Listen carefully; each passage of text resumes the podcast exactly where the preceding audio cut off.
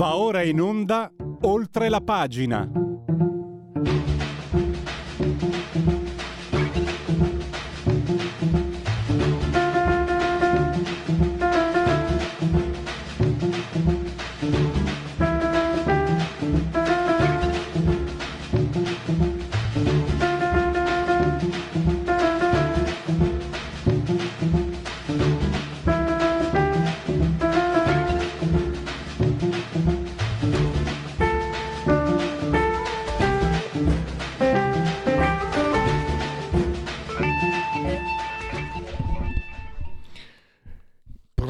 Presto che tardi, diceva Curious. Andiamo subito a parlare di eh, economia. Tra l'altro, eh, se leggete il giornale, se leggete Gianmaria De Francesco, vi dà le notizie un giorno prima del, del, Sole 24 Ore. Perché non dirlo? Perché oggi ho visto la prima pagina Sole 24 Ore parla della crisi in Germania, ne parlava già ieri Gianmaria. Eh, non, è una, non è una buona notizia perché come spiega lo stesso Gianmaria non è che possiamo dire mal comune mezzo gaudio mostua vita mea, no, la Germania è la locomotiva eh, d'Europa, quindi i suoi problemi diventano i nostri problemi. Ma quello che eh, serve capire è che la crisi tedesca è dovuta dal rigore, dalla scelta di, innalza, di tenere sempre più alti i tassi.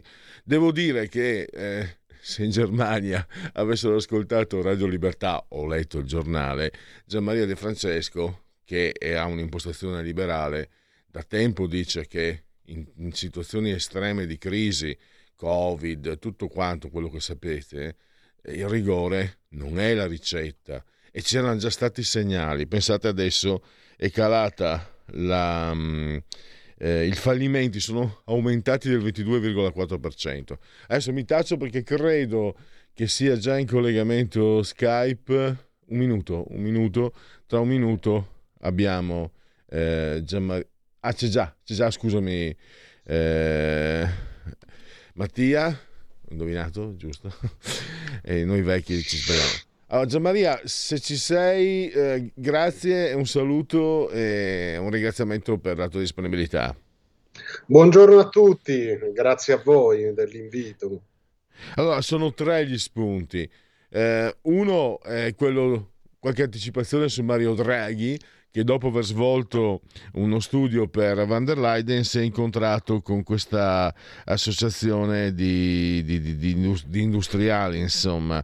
Poi anche una bella notizia, il concordato, se non ricordo male, tu ne avevi parlato in termini molto positivi e sta dando i suoi frutti, altro che come hanno stanazzato certuni ehm, sanatoria. Ma partiamo dalla Germania. Allora, è una crisi annunciata. Mm, secondo te ci sono gli spazi per, per un intervento che vada in direzione diversa? Perché eh, la, la, la, mm, la, Lagarde ha detto il primo semestre i tassi non si toccano e restano molto alti. Non c'è spazio per, eh, per fare qualcosa di diverso, Gianmaria?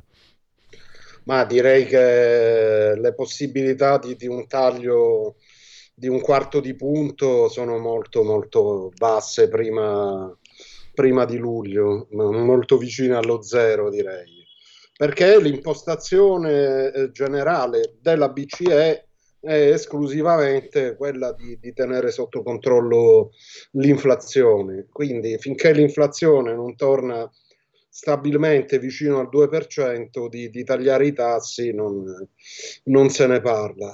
Questo deriva dal fatto che quando è stata istituita la BCE c'era e anche oggi c'è una, una forte predominanza tedesca per cui la politica monetaria ha come unico obiettivo il controllo dell'inflazione Uh, manca la parte direi americana che è quella di uh, stimolo all'occupazione, che poi è il, cioè mentre negli Stati Uniti uh, i tassi restano alti perché l'occupazione lì tiene, si creano ancora posti di lavoro, nonostante il costo del denaro sia di un punto percentuale più alto rispetto all'area euro, andiamo a 5,5% contro il 4,5 di, eh, di tassi BCE che c'è, che c'è qui.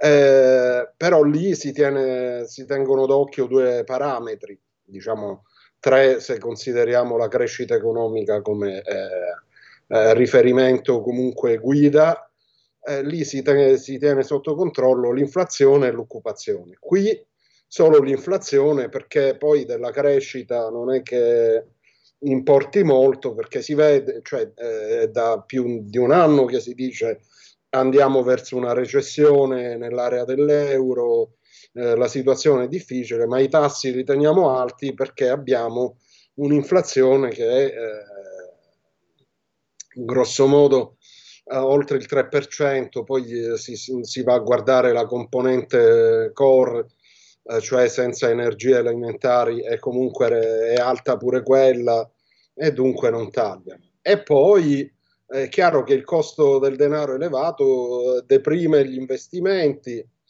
perché le imprese cioè hanno più difficoltà a finanziarsi, deprime i consumi eh, perché la gente prima di, eh, di, prendere in prestito del denaro ci pensa e quindi riduce i consumi e la situazione è un po' questa. Anzi, eh, diciamo, la Germania se ne, se ne andando, è andata allegramente in recessione proprio per questo motivo, unitamente al fatto che l'economia tedesca è molto dipendente dall'export è chiaro che in una situazione globale come quella che abbiamo, eh, non è che le esportazioni possano andare bene, c'è la guerra in Ucraina, c'è la guerra in Medio Oriente, eh, i partner europei che pure sono in difficoltà acquistano di meno dalla Germania, la Germania va in recessione e i tassi di fallimento delle sue imprese aumentano.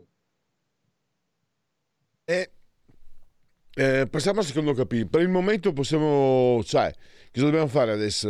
Dobbiamo aspettare gli eventi per, o, o, addirittura c'è anche la questione degli UTI, degli UTI eh, nel Mar Rosso che potrebbero creare una, una, crescita dell'inflazione perché obbligano i container a passare attraverso l'Africa meridionale, quindi allungano i tempi e i costi.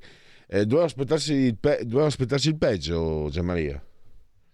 Eh, come ho detto prima, se l'inflazione dovesse eh, ulteriormente aumentare, eh, perché chiaramente i costi di, di trasporto delle merci, eh, faccio un esempio, eh, l'Italia attraverso il canale di Suez fa passare merci per 80 miliardi, se le assicurazioni eh, di, di, di, trasporto aumentano perché lì ci sono gli assalti degli UTI o eh, se i costi di trasporto aumentano perché devono circunnavigare tutta l'Africa per, come si faceva un tempo, ormai più di quasi 70 anni fa, eh, perché non, non, esisteva il canale di Suez, eh, è chiaro che la cosa andrà, andrà peggio. Anzi, mi scuso dell'errore, eh, intendevo dire più di, di 100 anni fa, eh, perché il canale di Suez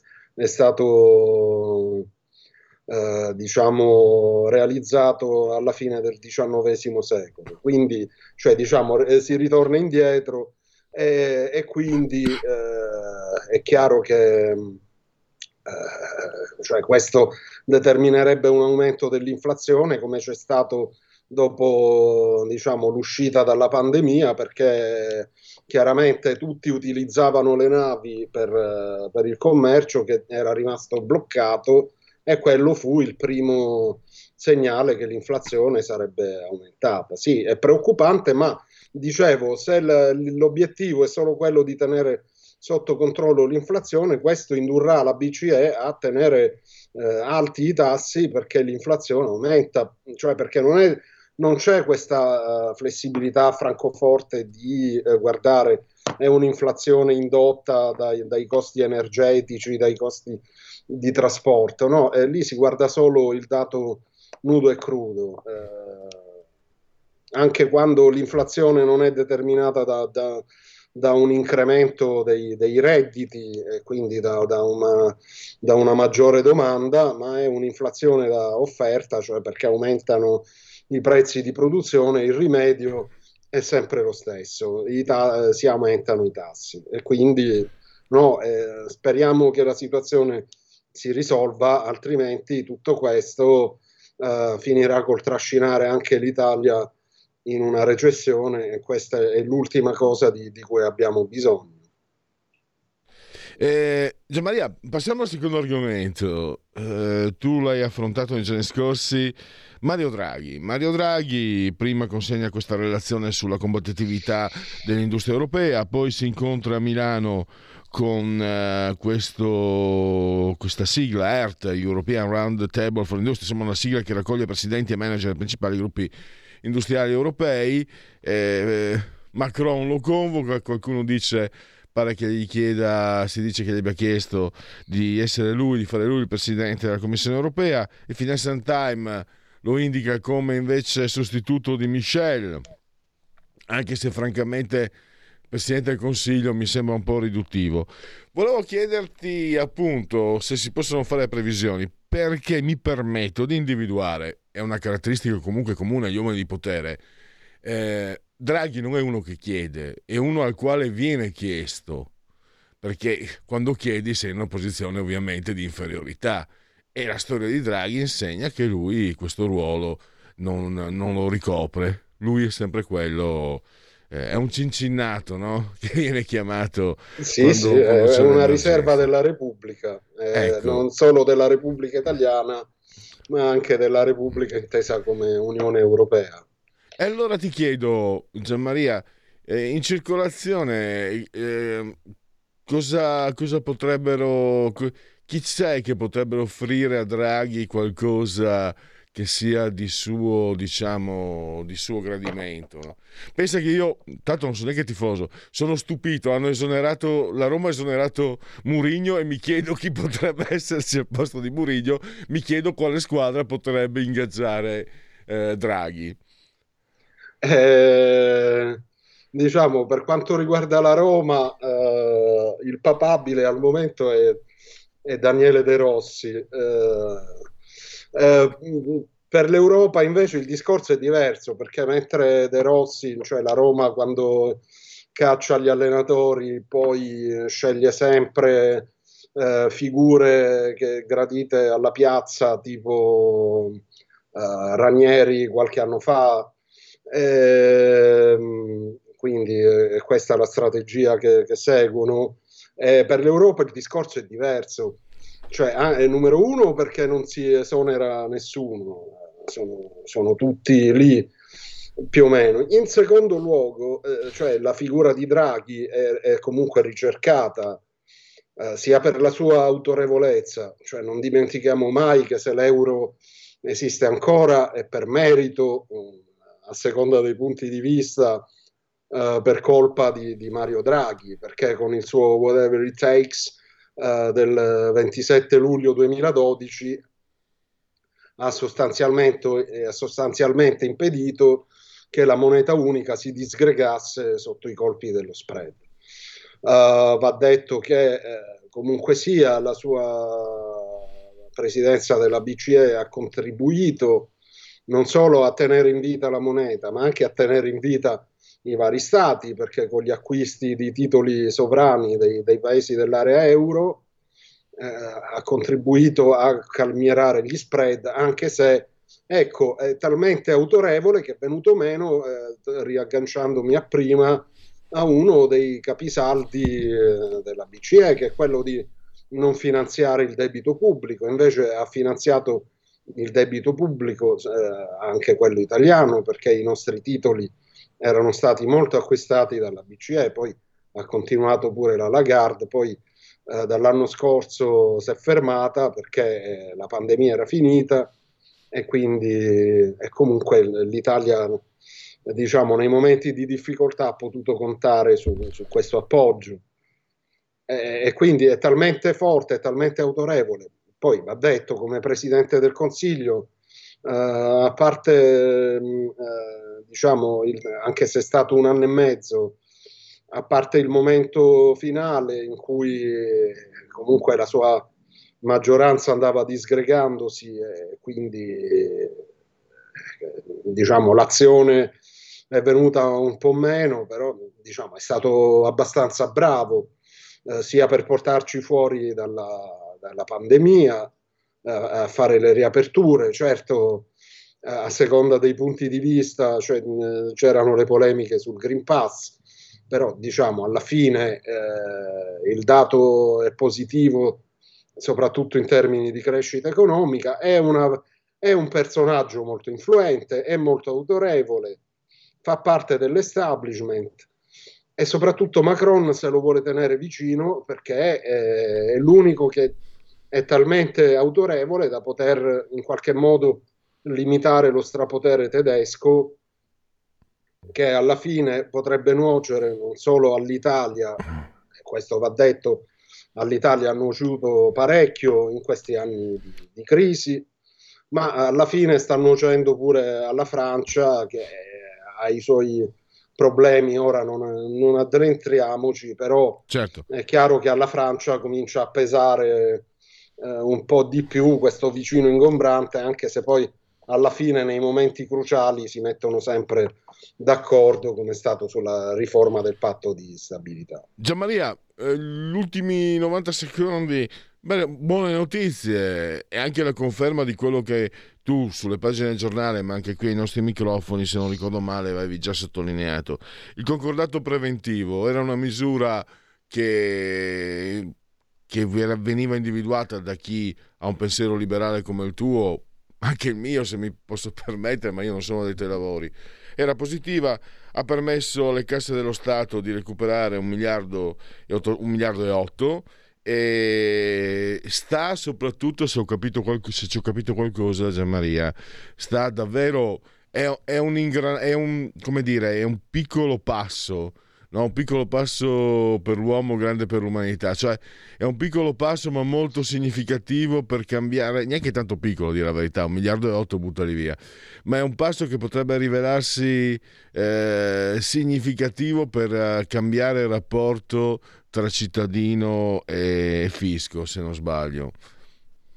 Ma eh, detta semplicemente, è una strategia che ci riporta all'antico, sì, e che dovrebbe consentire appunto di, di recuperare questi 1,8 miliardi. Che, che, cosa, che cosa è? È che per le imprese, le partite IVA, i professionisti che hanno ricavi o redditi inferiori a 5,1 milioni hanno la possibilità di fare domanda all'entrata e dire sulla base dell'IRPEF, dell'IRES, dell'IRAP che abbiamo pagato, ci fate un programmino eh, biennale eh, di, di, quanto vi dobbiamo e poi lo paghiamo. E, eh, chiaramente poi nel dibattito parlamentare eh, si è cercato di limitare eh, questo diciamo, forfè a un massimo del 10% in più rispetto a quello che è, il, è lo storico, cioè de, rispetto a quello che è il reddito dell'anno precedente eh, di quello dichiarato.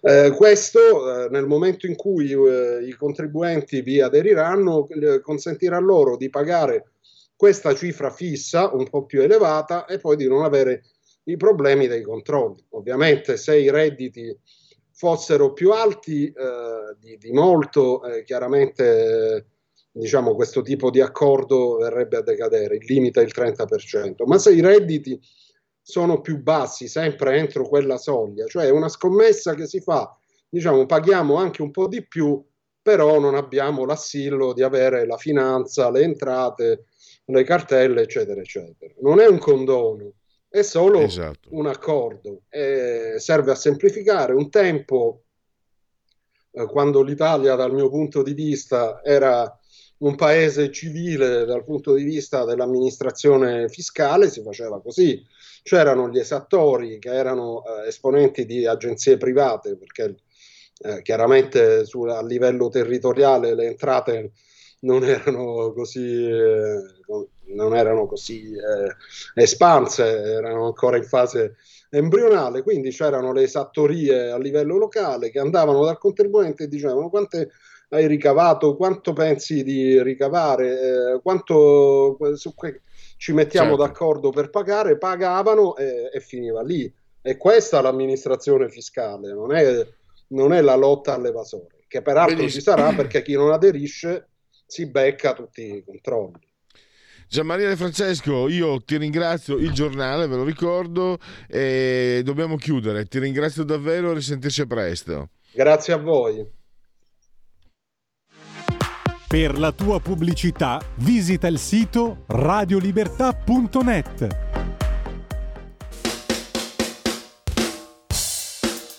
Get up out of your rocking chair, grandma!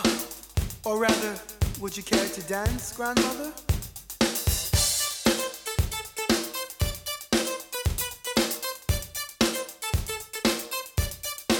do do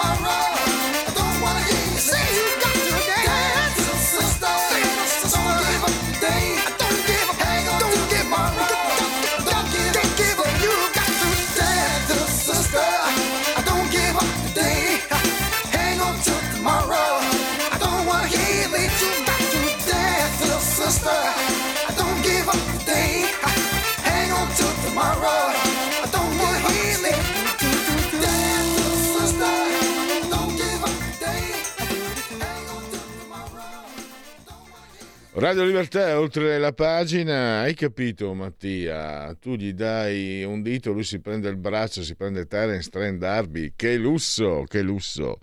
Comunque, Mattia, sappi, l'ho provato più volte nel corso di questi vent'anni ormai sono, sì? Aspetta, fammi pensare. No, 19 anni dirà che sono qua. Mi è capitato più di un, una volta di portarlo perché è un album talmente ricco e fornito. Eh, scendiamo sulla terra, ci sono ci sono due argomenti da affrontare, lo, lo facciamo, se ne è occupato eh, sulle pagine del giornale e anche sul suo profilo Facebook. Francesco Giubilei, che fa parte del Comitato Scientifico per il Futuro dell'Europa, presidente della Fondazione Tattarella e firma del giornale. Lo abbiamo in collegamento telefonico, lo, lo ringrazio lo saluto, benvenuto e grazie per essere a, nostra, a disposizione dei nostri ascoltatori, dottor Giubilei. Buongiorno, grazie per l'invito. Io volevo partire con un tema più strettamente economico, la patrimoniale.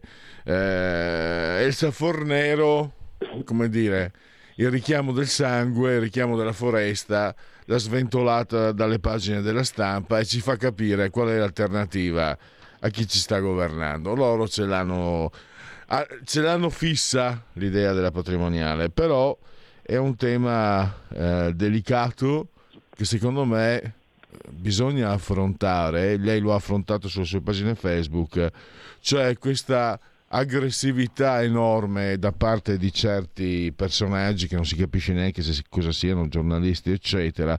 Sta di fatto che Selvaggia Lucarelli alcuni anni fa attaccò pesantemente il professore, il dottor De Donno, De Donno si è tolto la vita. Il suo compagno, ma mi fa ridere, è un cuoco, lei attaccano questa eh, esercente che forse non si sa cosa abbia combinato, si toglie la vita. Eh, poi ne ha combinate altre, ha attaccato recentemente un ragazzo che ha avuto un, un, un, arto divorato da uno squalo, scusate se poco. Anni fa era stata rinviata a giudizio per aver spiato le email dei VIP. Poi cosa è successo? Da, da, dalle pagine di Libero è passata al Fatto Quotidiano ed è stata assolta. Ma pensa che strano, eh? Pupilla di Marco Travaglio. E poi ce ne sarebbero anche altre che adesso magari eh, mi sfuggono, ma tanto per... Fabrizio Corona, il fotografo, l'ha accusata più volte, lei non ha smentito di essere colei che ha messo in circolazione tanti anni fa, lei Giubilei credo andasse alle medie, era nei primi anni 2000, comunque circolò un video hard privato di Belen, la, fam- la famosa, eh, diciamo, non so adesso ballerina, quello che è. E Corona ha accusato accusato Lucarelli. Non mi risulta che lei abbia smentito. E io me lo chiedo, eh, Giubilei, ma da dove deriva questa impunità? Cioè, se io dovessi nel mio io che non conto niente, sono zero, dovessi fare anche un, un miliardesimo di quello che combina costei, arriva l'ordine dei giornalisti, arriva, è già successo quando eravamo a Radio Padania, quelli della Zanzara, eccetera, vengo ucciso, ma io dico per parlare chi, di chi non lavora. Eh, perché per esempio Filippo Facci è stato, è stato per, niente è stato bastonato eccetera. Questa signora si permette di fare quello che vuole ha un'aggressività inaudita una violenza inaudita eh, spesso è imprecisa ma le viene perdonato tutto. Lei comunque mette non tanto la persona lei nel suo profilo Facebook naturalmente mette sotto diciamo, accusa il metodo. Questo, questo accusare così violento non è degno di un sistema civile, mi sembra.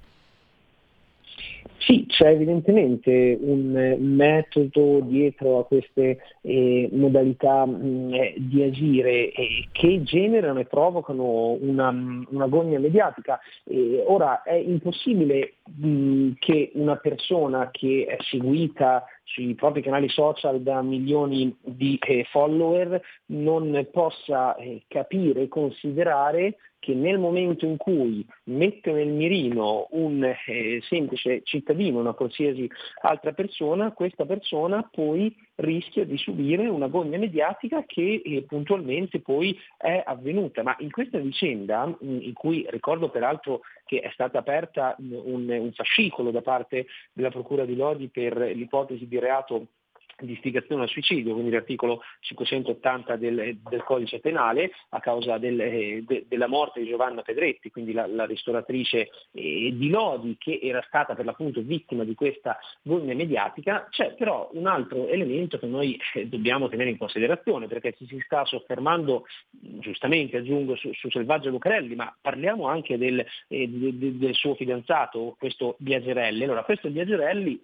a me non risulta, poi correggetemi se sbaglio ci può correggere anche lui, che sia un giornalista, ma è un cuoco, un influencer, un, uno chef influencer, chiamatelo come, come volete. Allora io vorrei capire a che titolo questo signore ha chiamato la ristoratrice di Lodi chiedendole eh, se il suo commento eh, di risposta a quel commento che era stato pubblicato sul, eh, sulla pagina di TripAdvisor del, del, suo ristorante in cui si, eh, si insultavano gay disabili fosse, fosse, finto. Cioè lui la chiama a quale titolo? È un carabiniere? Mi pare di no. È un magistrato? Mi pare di no. È un giornalista? Mi pare di no, neanche in questo caso. La chiama, le fa una sorta di interrogatorio telefonico poi pubblica il contenuto di questa, no, non la registrazione, ma il contenuto, quello che si sono detti, pubblica un post in cui eh, sostanzialmente eh, riporta il contenuto di questa telefonata, concludendo per me la vicenda finisce qui, se poi i carabinieri mi vorranno ascoltare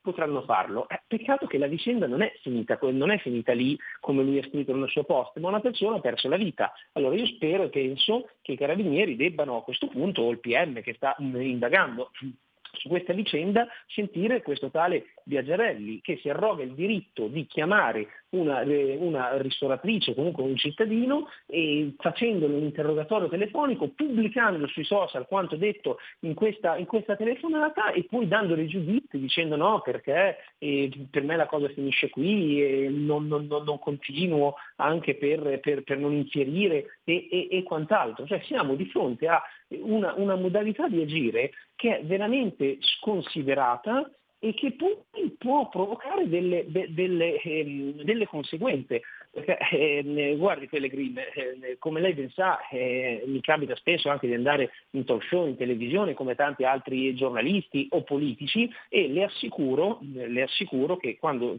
finiscono le trasmissioni, specie nei confronti eh, di, di noi persone di destra e di centrodestra, se quando prendiamo il cellulare in mano e leggiamo i commenti su Twitter o i messaggi che si scrivono in privato su Facebook o su Instagram, sono dei messaggi che sono francamente eh, veramente offensivi, con offese alla famiglia, offese che ci vengono rivolte, ma cose davvero irripetibili e, e, e, e indicibili. Però diciamo noi abbiamo, se vogliamo, un po' le spalle larghe, perché meno male poi se si fa questo mestiere eh, ci, ci, ci, si abitua, non dovrebbe essere così, perché eh, sono inaccettabili certi insulti che vengono rivolti, ma bene o male eh, si sa che purtroppo oggi con questi social network è un qualcosa che, che, che accade.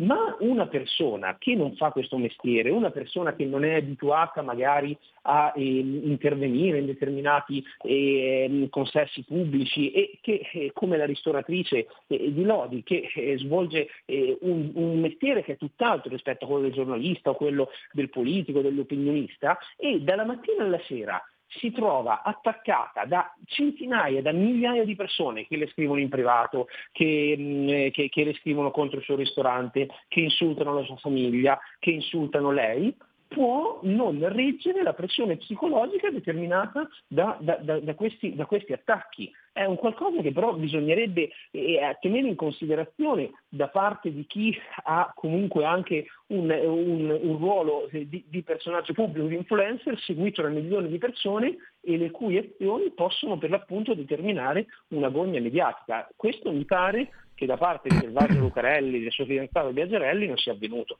Mm.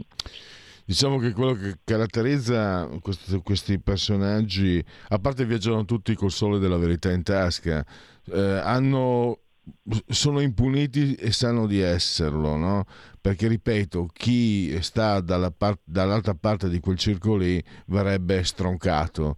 Eh, per esempio mi è venuto in mente se ne è occupato anche lei se non sbaglio dottor Giubilei fatti di H. Laurenzia guardi, io sono molto lontano dal saluto romano. Io ho so quasi a memoria Eros e Priapo di Gadda, Mussolini non lo posso vedere. Ma proprio...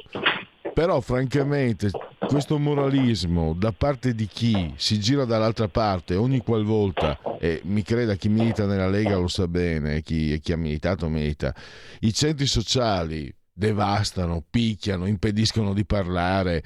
Mi ricordo il salone del libro di, di Torino, non solo i centri sociali, Roccella eh, presentava un libro autobiografico, non politico, gli hanno impedito di parlare. Cioè, chi puntualmente esercita fascismo, ma con la falce e il martello, che sarebbe comunque un simbolo sul quale sarebbe giusto discutere, può fare quello che vuole. Loro, stia tranquillo Giubilei, che se lei fosse di sinistra e quelli che la insultano sui social eh, verrebbero individuati e bastonati. Questo è, sono sicuro che funziona così. E questo è, e non, è, non è bello, cioè è un sistema veramente sfalsato, è un sistema drogato, è un sistema anche difficile per chi non la pensa come la pensano costoro.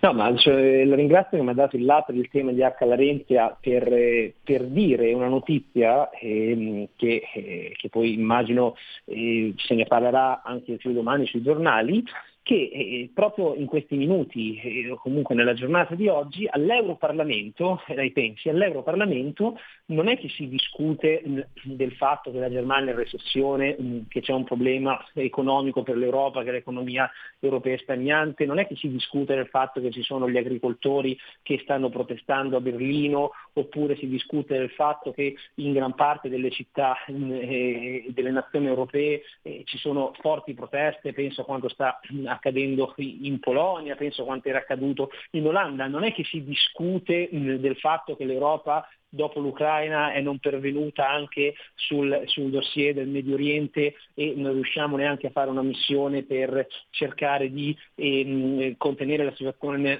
nel Mar Rosso e quindi siamo totalmente come Europa per l'ennesima volta da un punto di vista di politica estera inesistente. No, di cosa si discute all'Europarlamento oggi? Si discute di una proposta della sinistra europea, del gruppo socialisti, del pericolo del neofascismo o del pericolo del ritorno del fascismo in Europa partendo dai fatti di H. Larenzia. Cioè siamo veramente a uno scollamento con la realtà che è incredibile, è un, è un qualcosa eh, che mh, mm, veramente difficile da raccontare anche, anche ai cittadini. Cioè noi, l'Unione Europea discute un giorno del gender, l'altro giorno discute delle, delle politiche green su sostanzialmente come tassare di più i cittadini ehm, europei, oggi discute del pericolo ne- neofascismo con tutte le problematiche che esistono a livello europeo, pericolo neofascismo che non esiste, eh, per fortuna aggiungo, né in Italia né in Europa. E questo è evidentemente evidentemente un tentativo del PD o comunque della sinistra europea di eh, creare dei problemi al, eh, al, governo,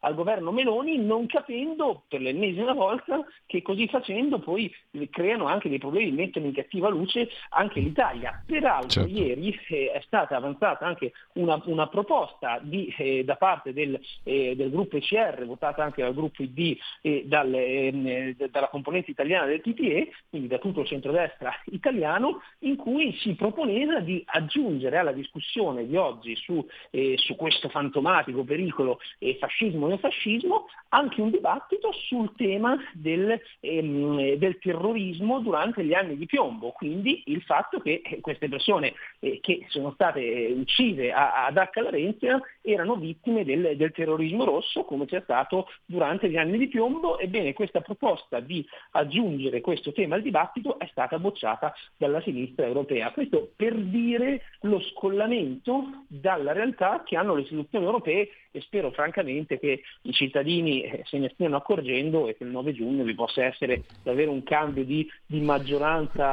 a livello, a livello europeo perché non si può andare avanti così. Sì, anche perché e dopo mm, parlerei, abbiamo ancora 5 minuti, vorrei parlare della, della patrimoniale, anche perché tra l'altro tecnicamente so, mi sembra che non si possa neanche nemmeno parlare di apologia di fascismo, perché comunque è un esercizio eh, commemorativo e fino a prova contraria comunque non è vietato, diciamo, avere simpatia per il fascismo e, e anche manifestarla, è vietata l'apologia che è una cosa ben diversa ma pensi che tutto sommato una volta ci sono stati gli anni, lei non, lei non può rendersene conto, Giubilei, perché è giovane, ma pensi che ci sono stati degli anni in cui non c'era bisogno che io dicessi questa cosa perché era condivisa. La differenza tra chi vuole portare avanti metodologie fasciste e tra chi è un nostalgico era chiara a tutti, anche ai comunisti. Purtroppo la, il degrado, il declino dei tempi porta a vedere queste addirittura quello che lei ha denunciato in, eh, in Consiglio europeo, in, in, Parlamento europeo. Ecco, invece, a proposito di nostalgia, la sinistra non ne può fare a meno. Le patrimoniali è una parola d'ordine e hanno mandato avanti in avanscoperta Elsa Fornero. Mm, cosa, cosa ne dice? Lei ne ha parlato sulle pagine del giornale ieri.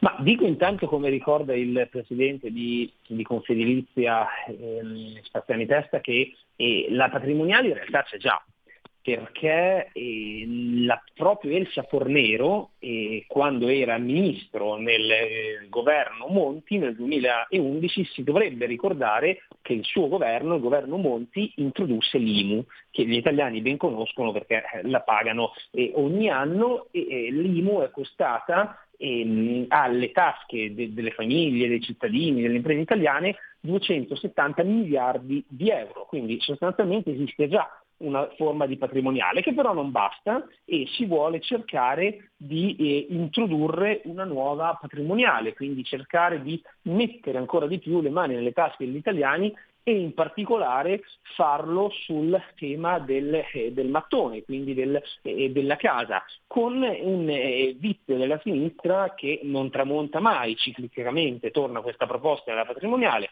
l'ha fatta adesso Elsa Fornero dicendo che può essere utile per ridurre il debito pubblico, subito Fratoianni è andato dietro dicendo beh no, guarda, noi la proponiamo, se, la proponiamo da sempre, quindi sostanzialmente ha, ha rivendicato un, ehm, una primazia sia su, su questo tema.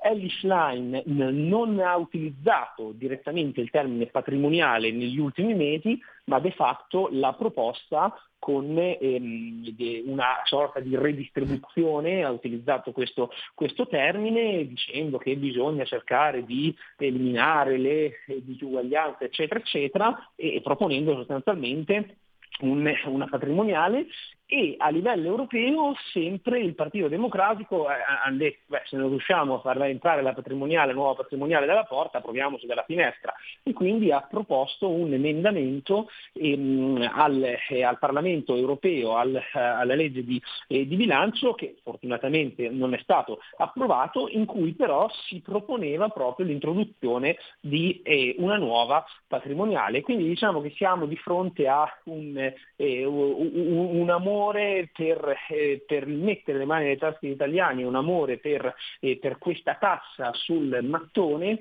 che la sinistra ciclicamente ripropone, a sinistra poi eh, più o meno moderata, più o meno riformista, perché chiaramente la Fornera ha posizioni diverse da Fratelli sotto vari punti di vista, però su questo tema sono accomunati dalla volontà di tassare gli italiani. Sì, mm, c'è questa costante.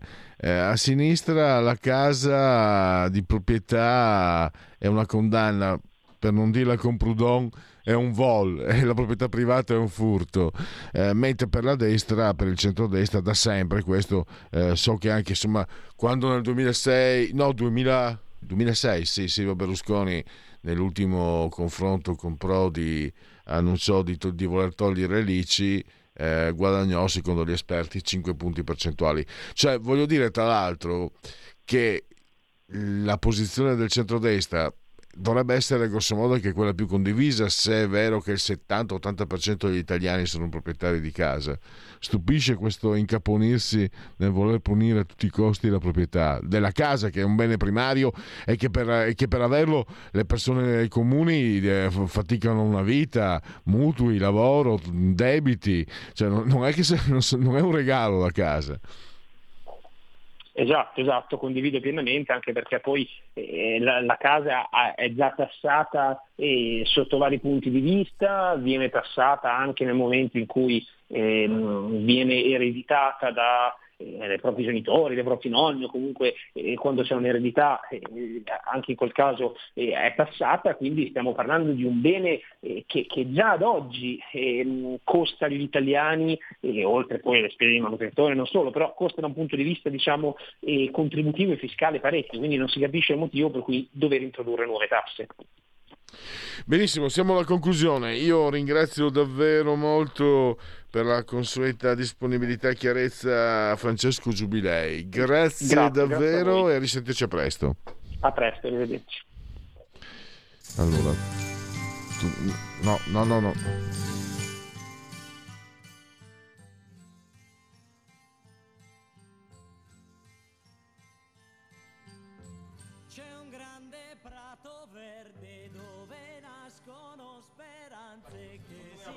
Succede. Sono l'eredità, sono le trappole del cimicione quelle lì. Allora, di nuovo in eh, diretta ci sono le trappole qui, ma noi andiamo avanti lo stesso con i sondaggetti. togliamo la condivisione, eh, Mattia, ecco qua, perché altrimenti vedono i fatti miei, che poi non c'è niente da nascondere, di la verità. Ma eh, se cosa c'è?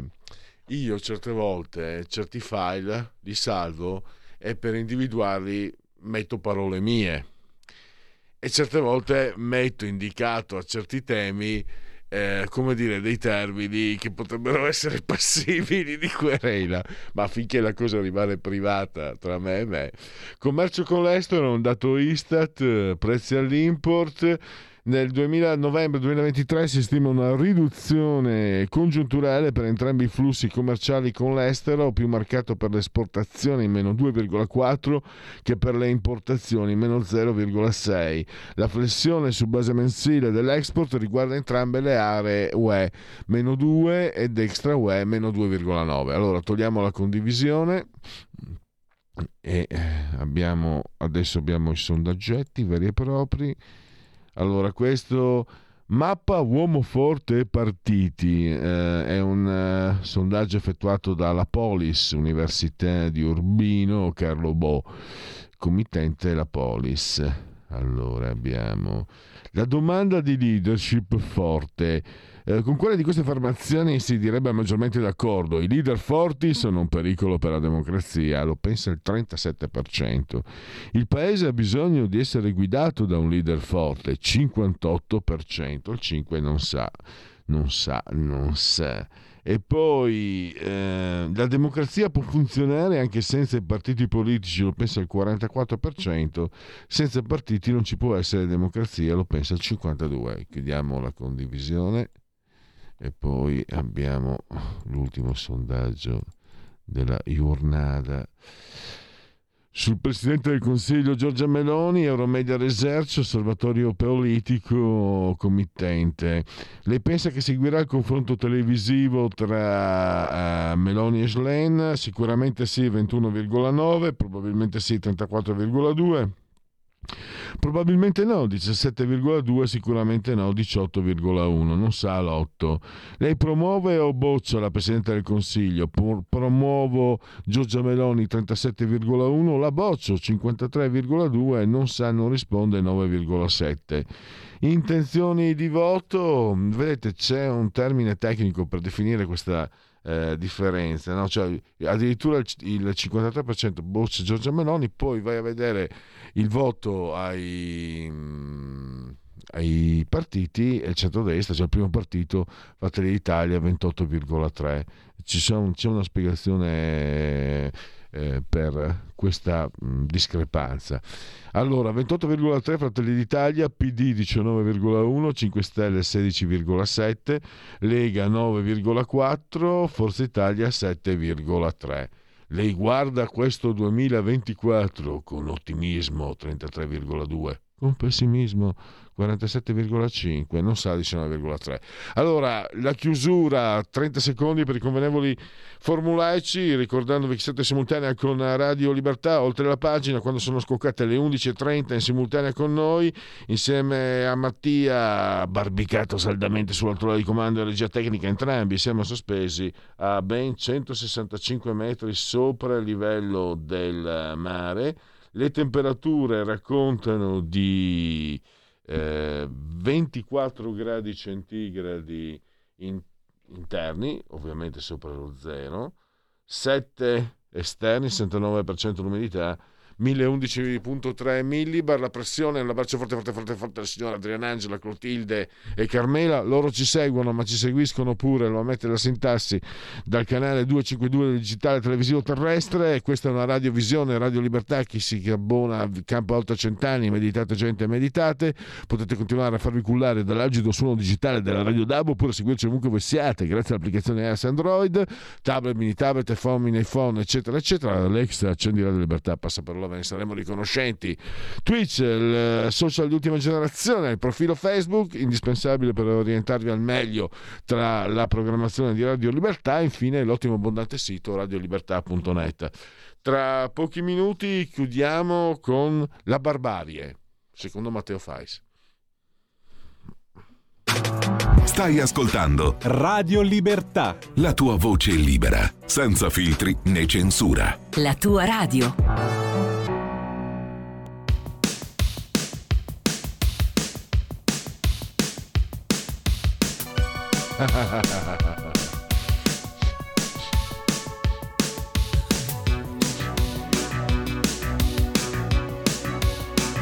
era secondo me era, era non so se l'hai visto ma ancora adesso mi colpisce eh, e 30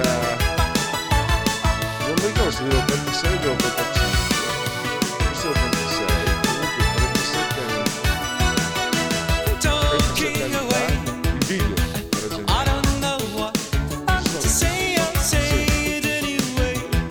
fumetto che si animava, ma con una grande perizia.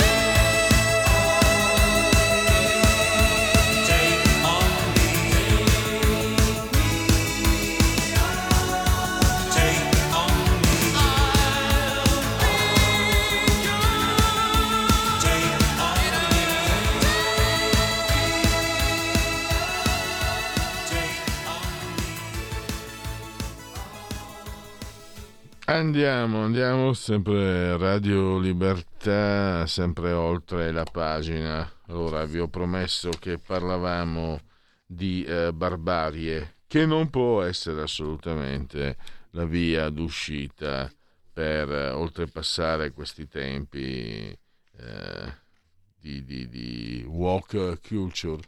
Credo che eh, sia in collegamento Skype Matteo Fais, eh, direttore e fondatore del detonatore.it. Facciamo esplodere la eh, banalità. Matteo, eccoci. Mm, Benvenuto Buongiorno e grazie per essere qui a nostra disposizione, naturalmente. Come sempre un piacere. Matteo, eh, tu hai scritto un editoriale, sempre sul detonatore.it, diciamo non è una polemica, è un, eh, è un certamen, oserei dire, no?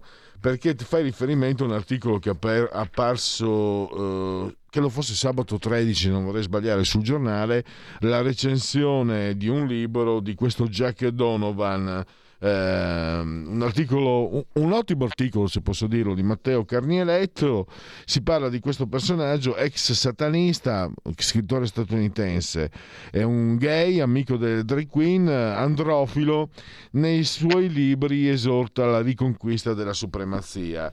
E per quello che si evince appunto da questa recensione si parla di un personaggio come dire che quasi, quasi esorta a un ritorno alla forza bruta alla- al primitivismo vi voglio di dire. Ma tu spieghi che forse se dobbiamo seguire uno scrittore allora a quel punto molto meglio Hemingway. Questa è una mia sintesi un po' brutale ma ti lascio la parola per spiegare perché non possiamo pensare di diventare uomini delle caverne per, eh, per toglierci di dosso le, le, le, le, ganasce della world culture. Ecco, in questo tempo mh, in cui eh, certamente il, eh, il maschio sta vivendo una crisi, anche perché artatamente vengono messe in discussione eh, tanti aspetti del, del suo essere uomo e del suo stare nel mondo e ehm, anche il rapporto fra i sessi conosce un inasprimento probabilmente ehm, mai visto in precedenza. E si sta sviluppando parallelamente eh, a questa messa in discussione del maschio eh, da parte della woke culture e, e del femminismo, sta sviluppando una reazione che a mio avviso non è esattamente positiva. Cioè eh, c'è un, un ritorno al eh, culto di un'idea barbara del maschio, eh, di u- un'unione tribale eh, di- di- di- in- in una- entro una fratellanza tribale. Ecco, io credo che entrambi i fenomeni, il maschio fluidificato, eh, perché oramai, eh, come dire, mh, privo di fondamenta, così come quello invece esaltato dall'altra pa- dall'altro versante, eh, che ritorna alla barbarie, alla forza, eh, all'ostentazione muscolare, siano due facce della stessa medaglia, due facce di estremismi che non portano da nessuna parte. I- cosa, qual era la soluzione che io proponevo? Non tornare alle eh, posizioni eh, di questo Donovan, eh, si, si chiama come il cantante famoso, quello di Seasons of the Witches. Eh, non tornare alle posizioni che avanza questo Donovan, ma eh, eh, perseguire sempre quello che manca, cioè il principio per cui in medio stat virtus, cioè una soluzione mediana fra queste due posizioni. Quindi non un maschio eh, violento, brutale, eh, non un uomo fluidificato, pitturato intorno agli occhi e con lo smalto sulle unghie, ma un uomo che semplicemente ne abbiamo avuti tanti esempi nel corso della, della storia del pensiero e, dal- e della letteratura, per esempio, sceglie semplicemente di fare quello che ogni vero uomo che sia profondamente virile dentro se stesso dovrebbe, eh, lo- dovrebbe optare, cioè sceglie di fare proprio il suo destino di maschio, sceglie di soffrire come soffre un uomo, sceglie di morire come muore un uomo. Eh, a questo proposito io appunto ho fatto tutta una serie di esempi ambi- nell'ambito della storia delle idee, e quindi della storia del pensiero e della storia della letteratura, ho citato certamente il caso di Hemingway e in particolare di una storia eh, per cui lui è diventato eh, felicemente e giustamente famoso, che è quella raccontata da lui nel Vecchio il Mare. Il Vecchio il Mare è la storia di Santiago, di un uomo che di un, ex, di un pescatore che non riesce più a- ad acchiappare un pesce eh, viene addirittura abbandonato dal ragazzino eh, che faceva l'apprendistato da lui, ma comunque Santiago non si arrende, torna in mare, prende un marlin, questo per riportarlo a terra ci vogliono due giorni, frattanto i pescecani lo consumano fino alla, fino alla lisca, per così dire. Ecco, quella di, la storia di Santiago è la metafora ideale del maschio oggi, di come dovrebbe essere, se non altro. Cioè la metafora di un uomo che assume il suo destino, assume la sconfitta come inevitabile e la porta fino alle estreme conseguenze, ma, ma non, non semplicemente, eh, come dire, scegliendo un'altra via, ma accettando, accettando la via che, si, che la sorte gli, gli traccia innanzi a sé. Questo era, a mio avviso, un esempio particolarmente interessante, ma volendo ricorrere alla storia delle idee, invece, ovviamente, è inevitabile citare l'esempio di Socrate. Socrate che sempre ha servito la città e prima ancora della città le leggi, le leggi che per lui non vanno intese come le nostre leggi, non sono un prodotto, eh, come dire, della, un prodotto della democrazia e della, eh, e, del, e della libera dialettica fra gli uomini, ma sono per così dire scritte in cielo, in termini filosofici si direbbe ipostatizzate, ecco. Lui che ha sempre, eh, che ha sempre seguito la, le leggi, capisce che se le leggi della città l'hanno voluto condannare, lui deve assumere questa, cos- questa condanna e portarla alle estreme conseguenze. Dunque decide di bere la cicuta, rifiuta l'invito degli amici riuniti nella sua prigione che gli dicono Socrate, fuggi, fuggi dalla città, abbandona eh, il popolo che ti ha voltato le spalle. Lui dice no, rifiuta questo assume il destino dell'uomo che ha sempre servito e sempre servirà vol- una volontà più alta. Questo secondo me è un grande esempio da seguire, non l'esempio muscolare e barbaro, ma l'esempio, l'esempio di un uomo che si riconosce parte di un tutto e che si riconosce parte di questo tutto avendo entro questo un certo ruolo da portare fino avanti, fino alla fine. Questa è la mia posizione fondamentalmente. Sì, credo che si possa anche comunque individuare eh, un, un, uh, un, piano anche al di sopra, credo, no? dell'essere uomini o donne, ma delle, dell'essere persone. E quello che dici, magari con letture diverse, con sensibilità diverse, che lo valga, secondo me vale anche per una donna, anche se sei stato specifico e chiaro. Credo soprattutto, però, mentre ti ascoltavo, che siamo in un momento diametralmente opposto, siamo nel momento dei capricciosi, cioè l'esatto contrario di quello che tu hai, di quello che Hemingway indica anche, no? se vogliamo, è eh, l'uomo capriccioso di oggi. Non, eh, l'uomo capriccioso, il maschio è diventato sempre più debole e capriccioso. Le donne sono molto meno capricciose, lo sono diventati i maschi, non vogliono il brutto voto a scuola, non vogliono essere lasciati, vogliono andare in vacanza dove vogliono loro, non vogliono lavorare, vogliono reddito di cittadinanza, eh, non accettano il no, non accettano il brutto voto a scuola, non accettano di essere eh, magari anche, mh, come dire, mh, giudicati. Castigati dalla sorte, direi. Eh, anche quello. Eh, secondo me, eh, Matteo non se ne esce, se devo essere sincero. Vedo perché vedo un'affezione, perché questo stato delle cose è autosolitorio è autoreferenziale, è comodo, perché devo uscire da questo stadio delle cose? Tanto fuori là c'è una, c'è una, vita dura, brutta e cattiva, me ne sto qui nel mio guscio, nel mio bozzolo di, di, di capricci, bene o male qualcuno qualcosa mi porta da mangiare e quindi perché dovrei diventare il, il pescatore di Hemingway? Eh, Il problema che tu eh, sol- sollevi è assolutamente cogente e pregnante.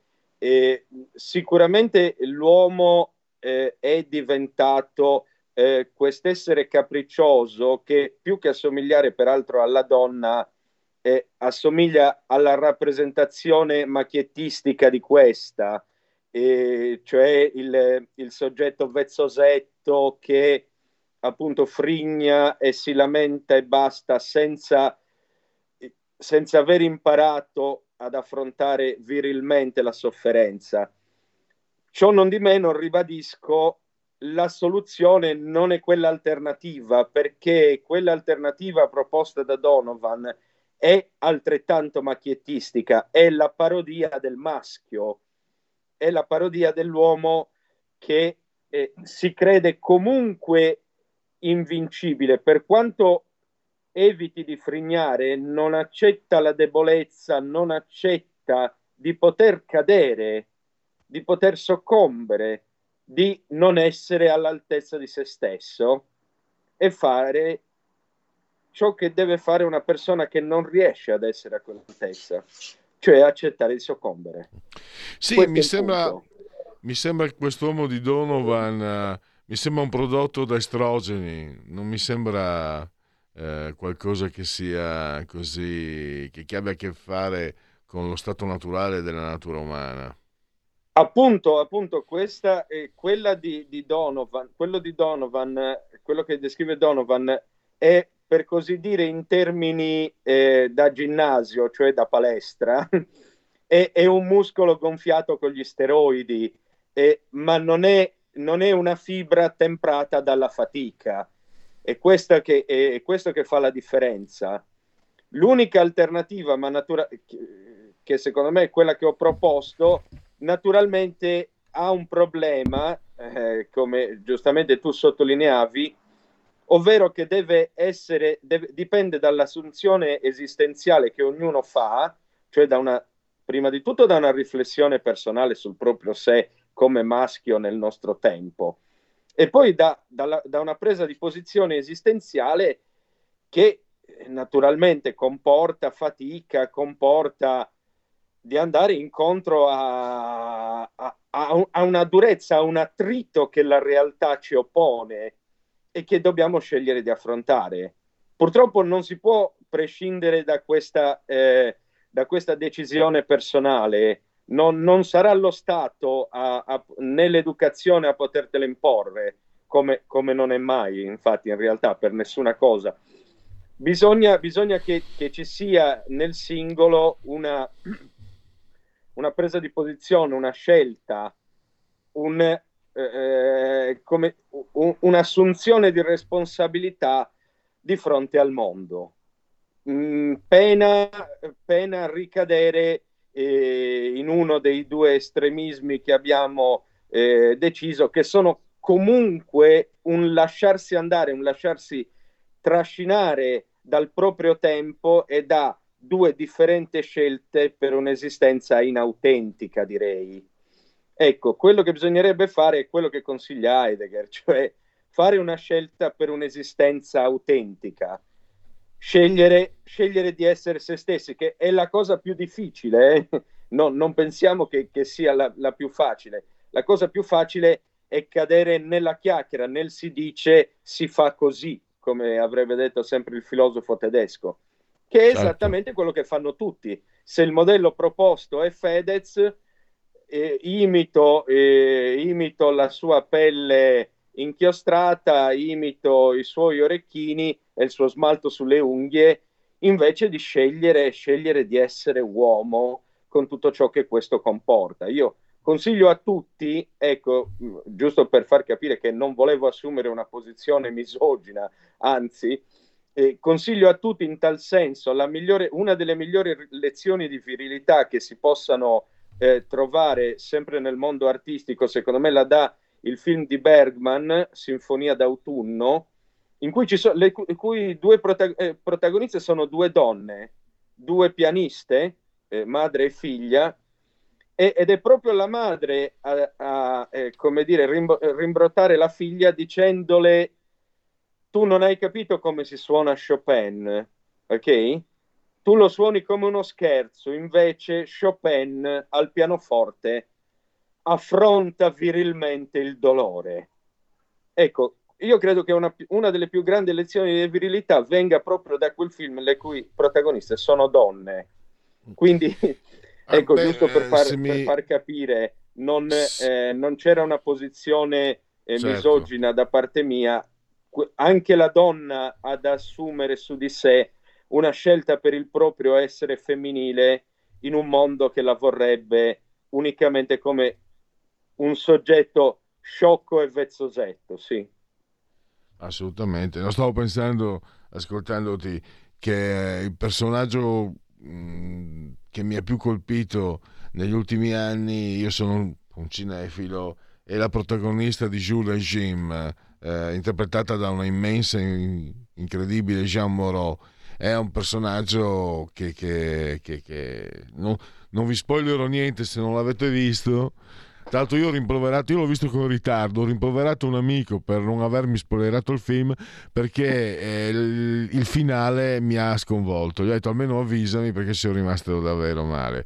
E un'ultima cosa Matteo, ne approfitto, mh, perdonami la mia ignoranza, tu hai citato Hemingway che eh, conosciamo tutti anche, anche- anche senza averlo letto. E questo scrittore, ho sono andato a vedere su Wikipedia, americano di origini irlandesi, André Dubu, non so neanche se- quale sia la pronuncia corretta. Eh, c'è un motivo, insomma, tu, lo, tu citi Non abitiamo più qui, Il tenente, il padre d'inverno. È uno scrittore che quindi consiglia ai tuoi lettori. E faccio anche vedere, se mi permettete, e se riesco a farlo inquadrare, forse è meglio che lo Sì, faccia sì. la regia, eh, la nuova versione del libro eh, di Sì, si vede, Dubus, si Non vede abitiamo comunque. più qui, pubblicata da Mattioli, sì. Eh, Dubus è un grandissimo autore, direi eh, l'Hemingway tardo novecentesco, muoiono entrambi nel Novecento, ma Dubus più avanti immenso scrittore di racconti, mentre Hemingway è, sin- è sicuramente noto anche per i suoi racconti, ma soprattutto come romanziere, io lo consiglio perché anche in Dubus, ecco, c'è questa assunzione della propria mascolinità rifiutando la dimensione macchiettistica. Lui per primo che va, eh, a lav- eh, va eh, nei si arruola nei Marines eh, in principio per dimostrare al padre di essere un vero uomo, dopodiché devia sulla carriera di scrittore e insegnante di scrittura creativa all'università perché rifiuta quel modello, eh, quel modello di vigore ostentato. Ecco. Tra l'altro consiglio, eh, consiglio questo libro, non abitiamo questa raccolta di tre racconti con protagonisti eh, che ricorrono ne- in essi, in, eh, in tutti e tre i racconti. Co- le- lo consiglio perché lì c'è anche una bellissima eh, figura femminile, appunto, eh, che dice qualcosa di, di molto forte rispetto all'assunzione della propria responsabilità. Quando tradisce il marito, ok? eh, con, eh, con un suo amico dopo che era stata già tradita e lui le chiede ma lo rivedrai? Lei ri- gli risponde apri- aprire le gambe e per me è stata una promessa. Ecco, quindi lei assume quella, quell'atto che ha compiuto in tutte le sue conseguenze, cioè sa che il rapporto con il marito non tornerà più come prima e sa che fare l'amore con un uomo implica una responsabilità per la donna. Abbiamo... Ovviamente ciò vale anche a parti invertite, eh, sia chiaro. Benissimo, abbiamo chiuso. Grazie Matteo Fais, il detonatore.it. Grazie davvero, alla prossima. Ci mancherebbe un saluto a tutti.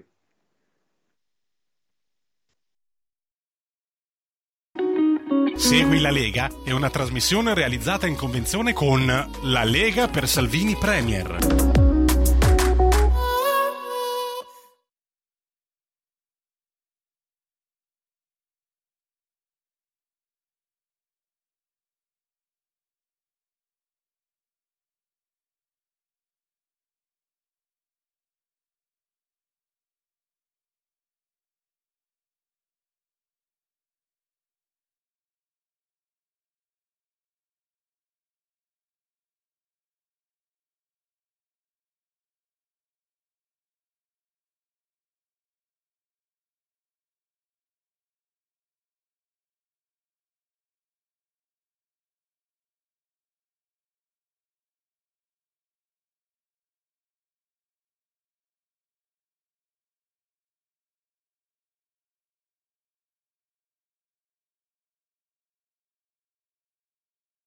2 per 1000, il tuo sostegno vale 2 per 1000, scrivi D43 nella tua dichiarazione dei redditi, scelta libera che non ti costa nulla, D di Domodossola, 4 i cavalieri dell'Apocalisse, 3 il numero perfetto, sono soldi nostri e eh, lo Stato vorrebbe eh, farne lui quello che vuole, noi perlomeno abbiamo questa chance, eh, quella di dirgli no, spendili in questo modo. Chiudiamo Segui la Lega e apriamo eh, i genetriaci. Segui la Lega è una trasmissione realizzata in convenzione con La Lega per Salvini Premier. La verità è che sono cattivo. Ma questo cambierà. Io cambierò. È l'ultima volta che faccio cose come questa. Metto la testa a posto, vado avanti, rigo dritto, scelgo la vita. Già adesso non vedo l'ora. Diventerò esattamente come voi. Il lavoro, la famiglia, il maxi televisore del cazzo, la lavatrice, la macchina, il CD e l'apriscatole elettrico. Buona salute, colesterolo basso, polizza vita, mutuo, prima casa, moda casual, valigie, salotto di tre pezzi, fai da te, telequiz, schifezze nella pancia, figli, a spasso nel parco, orario d'ufficio, bravo a golf, l'auto lavata, tanti maglioni, Natale in famiglia, pensione privata, esenzione fiscale, tirando avanti, lontano dai guai, in attesa del giorno in cui morirai. Genetriaci, ricorrenze e commemorazioni del 27 giorno di Nevoso, mese del calendario repubblicano per tutti, un martedì, martedì 16 di gennaio, anno domini 2023-2023, che dir si voglia, volli e volli sempre e fortissimamente volli. Vittorio Alfieri, che se non ricordo male cominciò a, a imparare, scrisse per imparare l'italiano perché lui parlava solo francese, se non ricordo male. André Michelin, potrebbe anche essere Veneto, Michelin un cognome diffuso, i pneumatici, Mario Tobino, eh, scrittore medico, in fondo la vecchiaia è una questione di prospettiva. Pier Carpi, Arnaldo Pier Carpi, fumettista, eh, io l'ho sempre considerata la Liz Taylor italiana, Marilu Lucia Tolo, Marilu Tolo, Sandokan Kabir Bedi, un grande regista eh, io eh, anche Carnelli e ci ricordiamo spesso di un film che ci ha colpito Essi vivono. John Carpenter ma poi c'è Fuga da New York Fuga da Los Angeles. Poi eh, un politico triestino anzi di Muggia eh, Wheeler Bordon era di sinistra ma era democratico cioè lasciato alcuni anni fa poi questa la metto nei genetriaci perché davvero non se ne può. A parte che è un'attrice sopravvalutata, non la conosceva nessuno perché anche ha una cifra molto squadrata, non è gradevole, ha un sembiante eh, scolpito, mm, ma al massimo forse va bene a teatro e non se la fila nessuno. A 50 anni più o meno, a 50 anni suonati, diventa famosa con un film di, di, di eh, Cheiko Zalone. Si chiama un film pop, cosa fa la prima intervista? Sempre stata di sinistra, sempre stata di sinistra, ma dai, che miserie, mamma mia.